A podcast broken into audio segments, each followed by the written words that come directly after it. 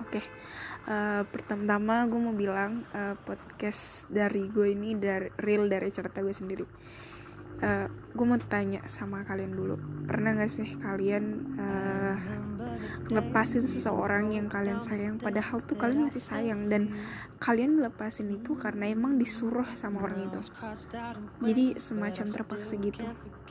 Nah, gue tuh udah uh, lagi ngalamin sih gue disuruh lepas orang yang gue sayang dan dari mulutnya langsung. Gue disuruh lepasin dia ngiklasin dia. Gue kira karena dia udah nggak suka sama sikap gue gue kira dia lagi nggak mau aja dulu sama gue lagi bosan aja sama gue ternyata uh, setelah beberapa minggu gue coba ngiklasin dia nggak mau cari tahu lagi tentang dia gue dapet kabar. Dia ngepost cewek di sosial media dia.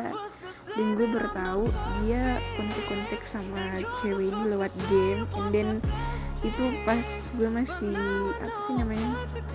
Masih belum jelas lah putus dari sama dia. Yang artinya dia bisa dibilang niat mengkhianati gue kan. Tapi menurut gue uh, setiap kali gue lihat satu kesalahan dia satu hal yang buat gue harusnya gue marah sama orang ini. Malah gue selalu bilang sama diri gue sendiri enggak dia cuma manas manasin gue gitu. Dia cuma lagi bikin gue jengkel gitu. Tapi satu sisi gue ngerasa dia udah gak sayang sama gue dia udah gak rindu sama gue. Padahal apa sih? Padahal kan gue pingin dia tuh gimana sih? Gue susah banget ngirit uh, susah banget untuk ngetrit cerita sama orang yang emang gue udah sayang banget. Gue pernah dibilangin uh, gue bodoh sama teman-teman gue karena gue terlalu mikirin orang yang udah gak mikirin gue sama sekali. Tiap malam hmm, gue nangisin dia. Gue mikirin dia. Gue tetap lihat sosmed dia. Padahal gue udah di blok dari Instagram sama WA gue udah di hack dari sosial media dia. Tapi gue bikin akun hack hanya untuk lihat apa sih yang dia story apa sih yang dia bikin gitu. Saking gue sukanya sama orangnya dan gue ketemu sama mantan gue di 2020 dan 2021 tepatnya di bulan Juni di bulan 4 kemarin. Jadi uh, sampai sekarang gue masih nungguin dia sampai 2021 itu berakhir. Ketika 2021 berakhir nggak ada tanda-tanda gue masih bisa sama dia.